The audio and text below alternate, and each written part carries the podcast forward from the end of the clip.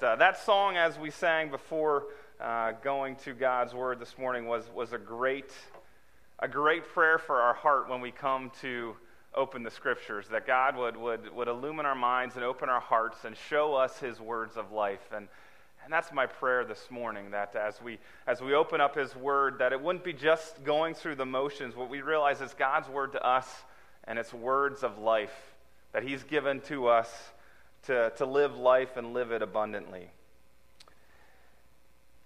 A few years ago in the suburbs of Pittsburgh, a crime was committed, committed that was motivated by years of bitter frustration. George Sodini, a 40 year old computer programmer, walked into an all female exercise class at an LA fitness club.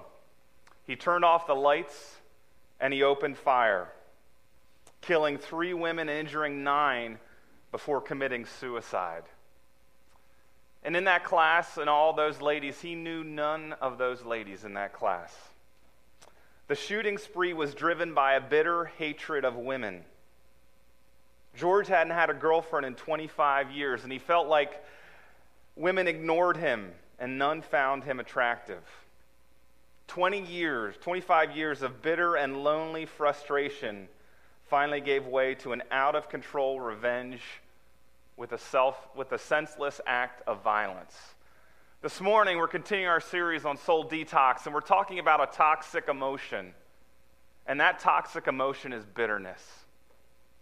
It's one that uh, we're really good at, at, at hiding inside us for a time, and it builds and builds and builds until it erupts. And so this morning, we're going to talk about battling bitterness.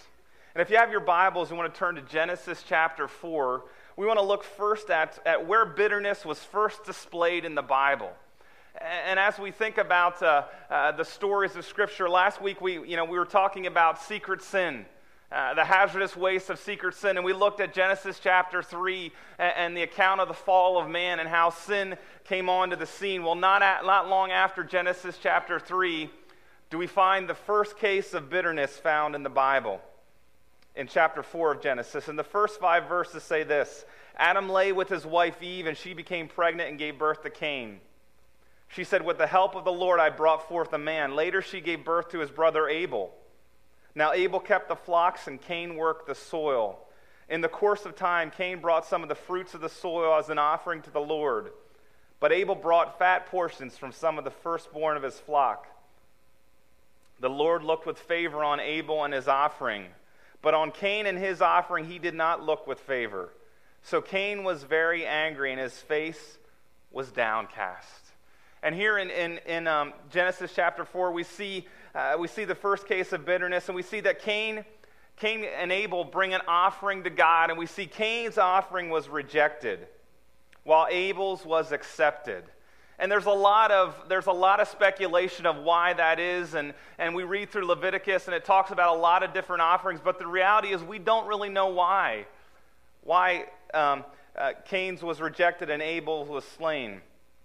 Uh, and, and Abel's was accepted. And, and, and it's not really clear. But instead of inquiring why his, his, his offering was unacceptable, Cain chose to get bitter.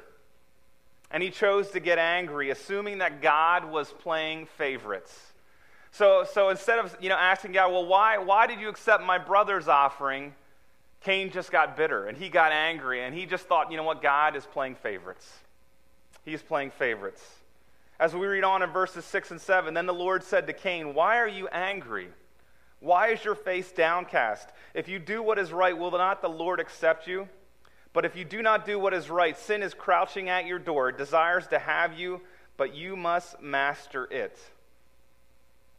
After Cain got angry for having his offering rejected, it's interesting, the Lord comes to, uh, God comes to Cain and he speaks to him. He speaks to Cain. And, and, and that interaction, it tells us that, you know what, God had not rejected Cain, just his offering. And God goes to speak to Cain, and, and, and God is encouraging to do what is right. God is, is, interacting with Cain and says, Cain, you need to do what is right. I haven't rejected you. You need to do what is right. But he also warned him that if he didn't come to his senses and do right, sin would win in his life. And so Cain, uh, Cain is interacting with God, and, and God is trying to get Cain to, uh, to choose to do what is right. In verses 8 to 10, it goes on Now Cain said to his brother Abel, Let's go out to the field. And while they were in the field, Cain attacked his brother Abel and killed him. Then the Lord said to Cain, Where is your brother Abel? I do not know, he replied. Am I my, am I my brother's keeper? The Lord said, What have you done? Listen, your brother's blood cries out to me from the ground. It's interesting. Cain ignored God's counsel, and he continued in his bitter anger. And not only was he bitter against God, he was bitter against his brother, and he took matters into his own hand. That bitterness, that fire inside him, grew and grew and grew, and he took matters into his own hand. And he invited his brother out into the field. And in his anger, in his bitterness, in his, in, in his uh, uh, resentment, he sought revenge and vengeance, and he killed his brother. He killed his brother. And it started with Cain just being bitter. And that bitterness spun out of control. And now he killed his brother. In verses 11 and 14, it says, Now you're under a curse and driven from the ground, which opened its mouth to receive your brother's blood from your hand. When you work the ground, it will no longer yield its crops for you. You'll be a restless wanderer on earth. Cain said to the Lord, My punishment is more than I can bear. Today you're driving me from the land, and I will be hidden from your presence. I'll be a restless wanderer on the earth, and whoever finds me will kill me. It's interesting that Cain's bitterness spun out of control, and as a result, he was cursed with the consequences of his killing. And those consequences were, were just a few. First of all, Cain lost the ability to provide or produce for himself. He could no longer yield a crop from the ground. And so his consequence of his bitterness spinning out of control was he was no longer able to produce and provide for himself. He also lost the opportunity to have a place of his own. He was going to be a homeless wanderer. He lost out on that opportunity to have a home because his bitterness spun out of control. The other thing he lost, he lost God's presence. Uh, his sins separated him from God, and, and Cain knew that he would not be in God's presence. And the final, the final consequence of his bitterness spinning out of control was paranoia. Cain says to God, You know what? When people see me, they're going to kill me. Just because I killed my brother, now everyone's going to have it out for me and they're going to want to kill me. Cain's bitterness spun out of control and it, and it left him with those consequences for the rest of his life. You know, bitterness is a non productive, toxic emotion. A lot of times we justify our bitterness and we say, you know what, it, it, it's deserving and I can keep it under control, but it is, it's toxic. It never draws us closer to God. And it tricks us to thinking that the only person our bitterness affects is the person that I'm bitter towards. And we know that after a while, bitterness kind of takes control and it affects all of our relationships. It, reflects, it, it, impacts all of our relationships. And so, so that's the first display of bitterness in the Bible. Now let's, uh, you know, let, let's define what exactly bitterness is. And if you had a dictionary in front of you this morning and you open up the dictionary, you'd get some of these, uh, some of these definitions about bitterness. One definition is this having a harsh, disagreeable, sour taste. It's a bitter taste. That, that's one way that, that bitter, bitter is used. It is a bitter taste. That's one definition a dictionary will tell you. Another definition is hard to bear, grievous, distressful, disappointing, a bitter sorrow. Sometimes when, when, we, when we lost someone special to us, we, uh, we have a bitter sorrow. We're, we're grieving. Another definition of bitterness is extremely cold, causing pain, piercing, or stinging. A bitter chill. And you experience this if you spent too much time outside in the cold in the winter and not dressed warm enough, you'll get a bitter chill.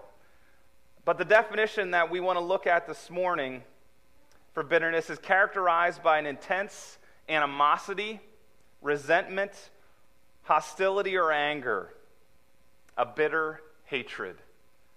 That's what we're focusing on when we're talking about bitterness this morning. And this bitter hatred is usually caused by either a bad experience or by being treated unfairly. That's bitterness, a bitter hatred. And so that's how, the, that's how the, the dictionary defines bitterness. And you know what? Bitterness, the word bitterness is found a few places throughout Scripture. And I want to look at a few of them this morning. In Acts chapter 8, we see, uh, we see bitterness is used, and it's, it's talking about Simon the sorcerer. In Acts chapter 8, uh, verses, 20, verses uh, um, 8, 9 through 25, we come across this guy by the name of Simon the sorcerer. And Simon lived in Samaria, and for a while he was the only show in Samaria. He was the only show in Samaria. He amazed all the people with his magic show, exercising control over nature and people by means of demonic power, gaining lots of attention and fame. So Simon was a pretty, you know, it was kind of like the first circus, kind of traveling around, and, and, and, and he was doing all these signs and wonders through demonic power. And then Philip comes on the scene one day, and he begins to share the, the, the good news of Jesus Christ. And all of a sudden, people start responding and putting their faith in Jesus, and they get baptized. And here we see Simon even gets baptized. Now, Philip gained quite a following in Samaria. A lot of people trusted Christ, and so the Jerusalem church heard about this, and they decided, you know what, we're going to send Peter and John to see firsthand what is happening in this ministry in Samaria. And Peter and John were also going to go and pray and lay hands on those believers so they would receive the Holy Spirit. And so now Peter and John come and, and they, they, put the, they lay their hands on the believers and pray, and they have received the Holy Spirit. And, Phil, and, and, and Simon is just like amazed. He, he watches this happen and he's like, you know what? That is a great trick. That'd go great in my show. And so what does he do? He, he goes to Philip and, and, and Peter and John and he says, you know what? I'll give you money if you give me the ability to do that trick. I'll give you some money if, if, if you enable me to do that. And in verse 20, Peter answered, May your money perish with you because you thought you could buy the gift of God with money. You have no part or share in this ministry because your heart is not right before God. Repent of this wickedness and pray to the Lord. Perhaps he will forgive you for having such a thought in your heart. For I see that you are full of bitterness and captive to sin. Here, bitterness is talking about an extreme wickedness.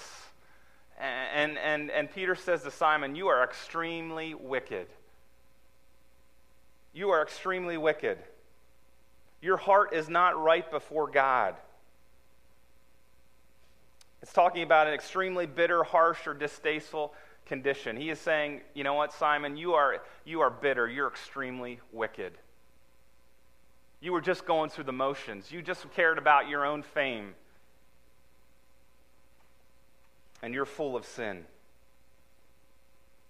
So that's bitterness in Acts chapter 8. In Romans chapter 3, Paul is talking about the sinful condition of man.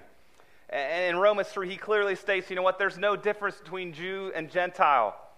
We all struggle with sin alike. And in verses Uh, and in verses 13 and 14, Paul says this Their throats are open graves, their tongues practice deceit, the poison of vipers is on their lips, their mouths are full of cursing and bitterness. Here, Paul is talking about the sinful condition of man, and he's speaking specifically about how our mouths get us in trouble. And how, you know, with, with our mouths, we, we can sin very easily with our mouths. And Paul says, you know what? A person's character manifests itself in conversation. Think about that. A person's character manifests itself in their conversation. And Paul goes through and he's listing a few things in verses 13 to 14.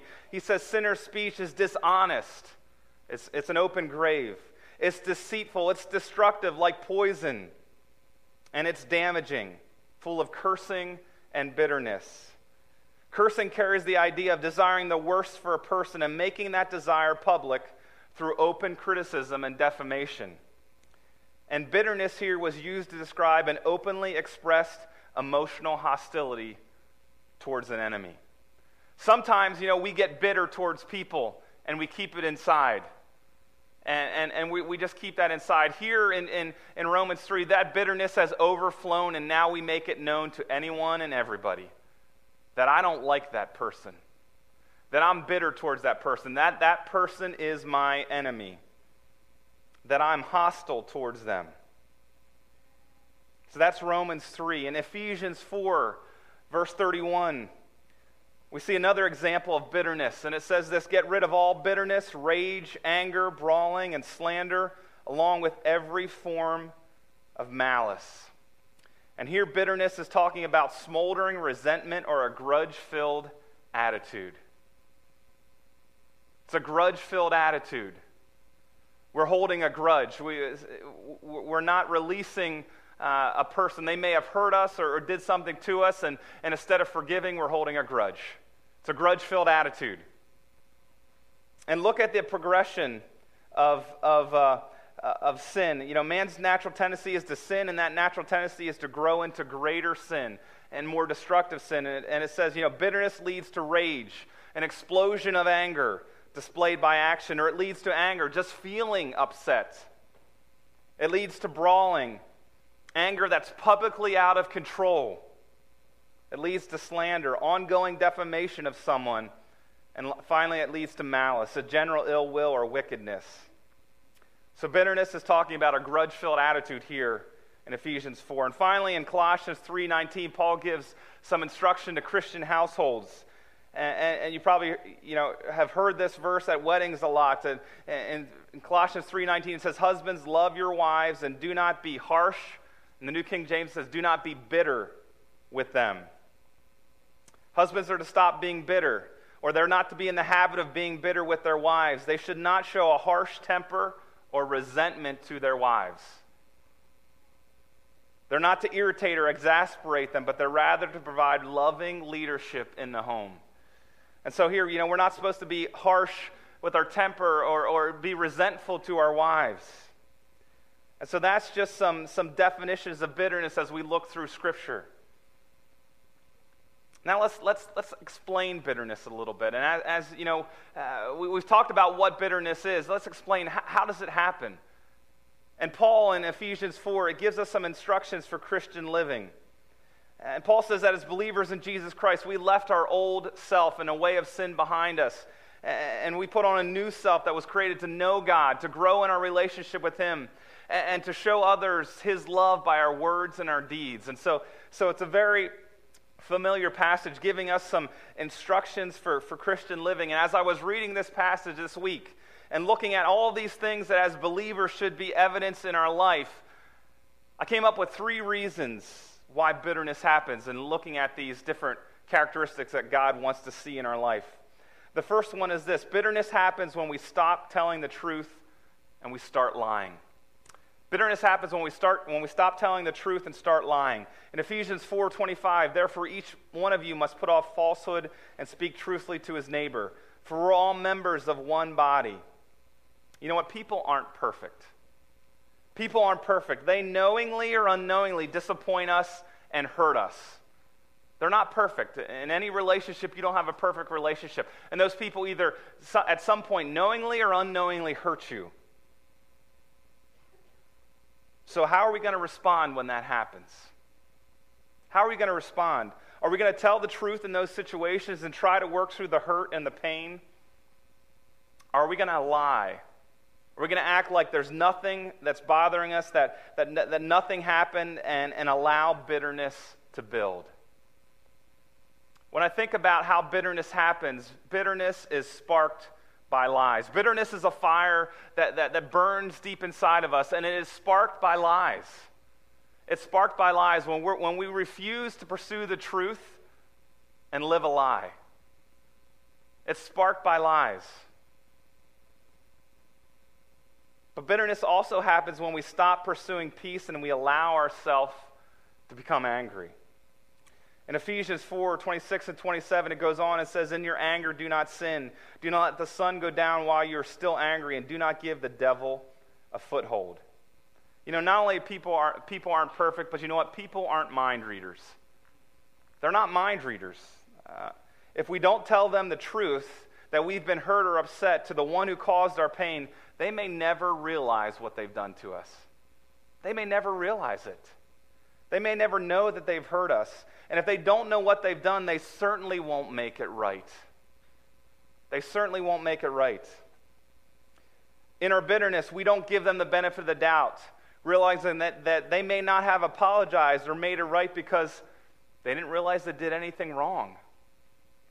So when that happens, we're left with, with two choices. We can be a mature person and take the initiative and pursue peace.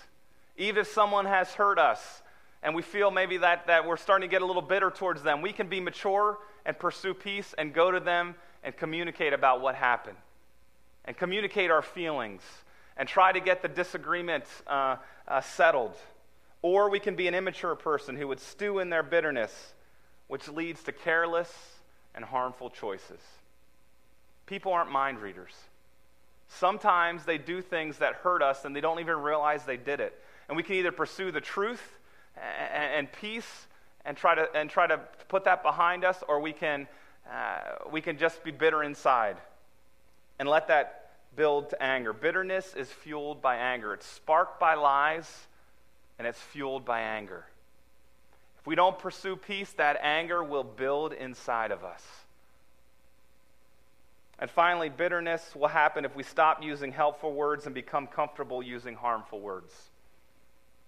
Ephesians 4 29 and 30. Don't let any unwholesome talk come out of your mouths, but only what is helpful for building up others according to their needs, that it may benefit those who listen. And do not grieve the Holy Spirit of God, with whom you were sealed for the day of redemption. You know what? People aren't our verbal punching bags.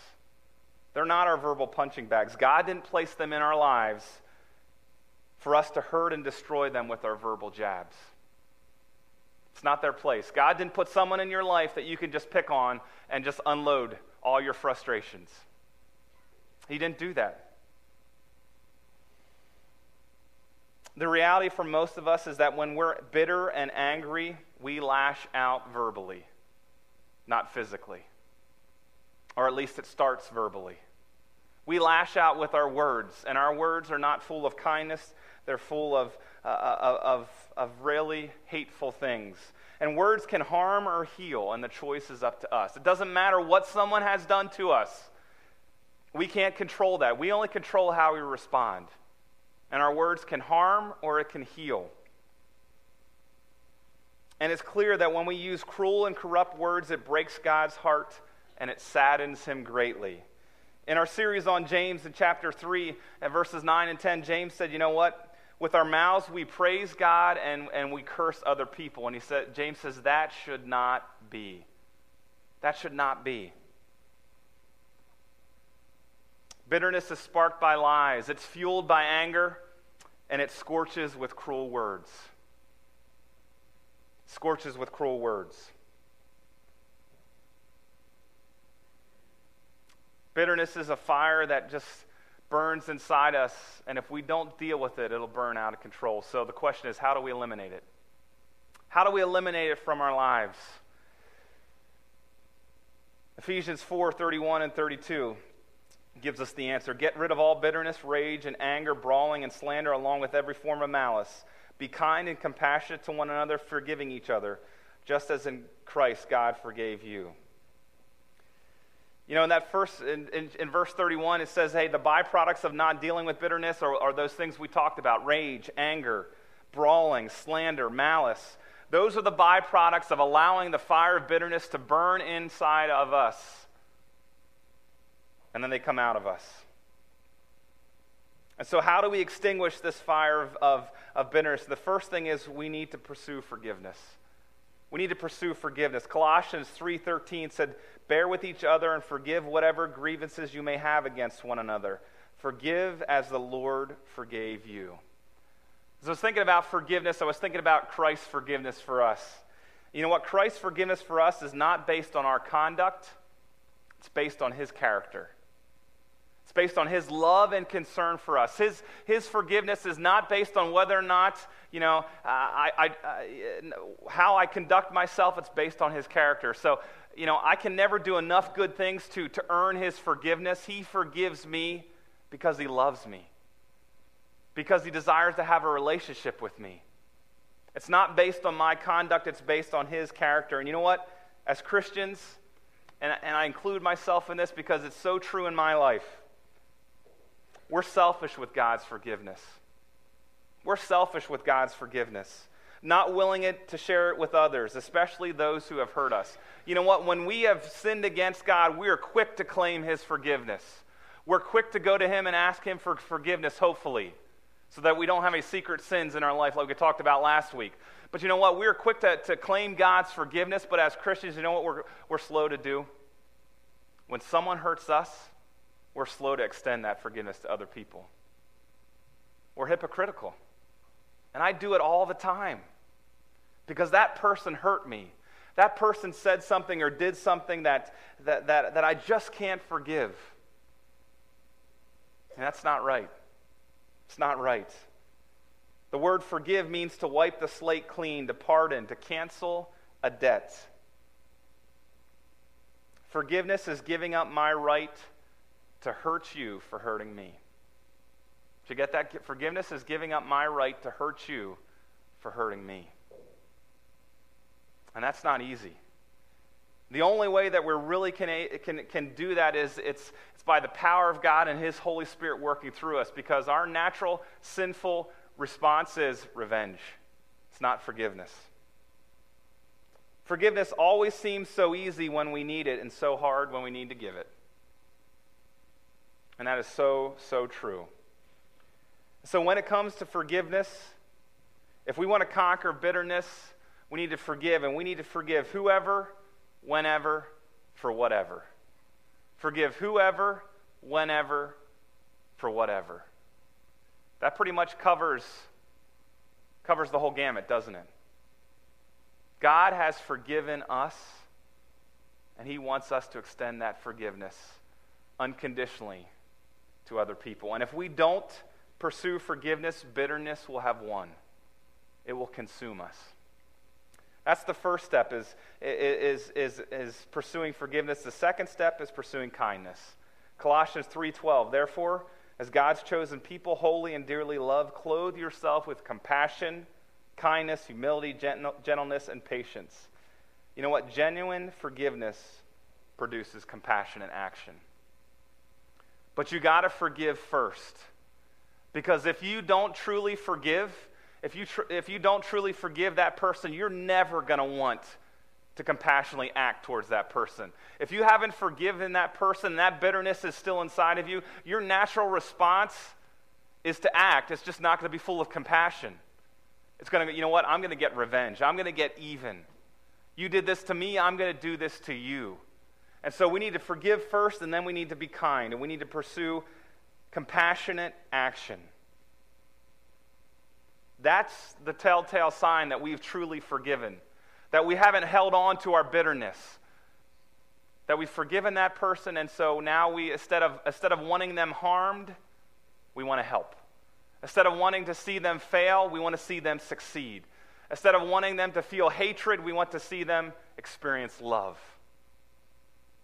That's how we extinguish and eliminate the fire of bitterness from our lives. We need to forgive, pursue forgiveness, and pursue kindness. Can I be honest with you as we close this morning? I sometimes struggle with bitterness. Someone will say or do something that hurts my feelings. And instead of telling the truth and pursuing peace, I lie and act like everything's all right. It happens to me all the time. I mean, it's just, Uh, especially because my personality, I'm, I'm not a confronter. And so, so that's just what happens. If someone hurts me and I don't pursue peace, I don't pursue the truth, I lie and act like I'm fine. But you know what? I'm, I'm really not that great of an actor because my, that bitterness tends to grow in my life. It tends to grow and kind of take over. And it affects my interaction with that person. It affects the way that I talk to them, the way that I treat them. And in my bitterness, I, am sad to say that I, I usually do more harm than the original harm that person did to me because I was bitter. Because I was bitter. I'm left with a choice at that point. And usually God takes a two by four and kind of hits me over side the head and, and says, Jonathan, this is, this, is, this is stupid. This is wrong. You're bitter. You need to deal with it. And I'm left with a choice. Do I pursue forgiveness for my action and restore the relationship?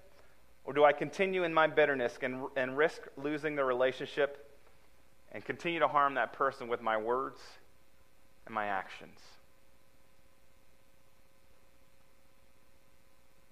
We do a lot of time, a lot of times we justify bitterness in our life. Well, you don't know what they did to me. It doesn't matter what they did to us. As believers in Jesus Christ, we, we represent Him here on earth. He unconditionally forgave us. We need to extend unconditional forgiveness. Bitterness is a sin and it's wrong, and it can take over our lives and affect every area of our life. Don't let the fire of bitterness burn uncontrolled in your life. Pursue forgiveness, pursue kindness, extinguish it today. Father, thank you for the opportunity to look into your word. Thank you for just the reminder this morning that there are so many times when things happen and, and we feel hurt and, and, and neglected and betrayed. And, and, and Lord, we know that uh, sinful nature is to respond and retaliate and seek revenge to be bitter and, and to, to harbor that bitterness inside us. And when we do that, that bitterness grows and it, it burns out of control and it, and it scorches other people around us with our words. And, and it doesn't just stop with our words. If we continue to allow bitterness to consume us and feed that, uh, that anger, then it sometimes leads to action. Lord, forgive us when we've been bitter. Forgive us when we haven't represented you well. Forgive us when, when we've refused to extend forgiveness and chosen to continue in our bitterness. Father, may we be known as people who aren't bitter, who are quick to deal with, with disagreements and hurts, to pursue the truth and pursue peace and pursue healing and forgiveness and not to wallow in self pity and, and, and hatred and bitterness. In Jesus' name.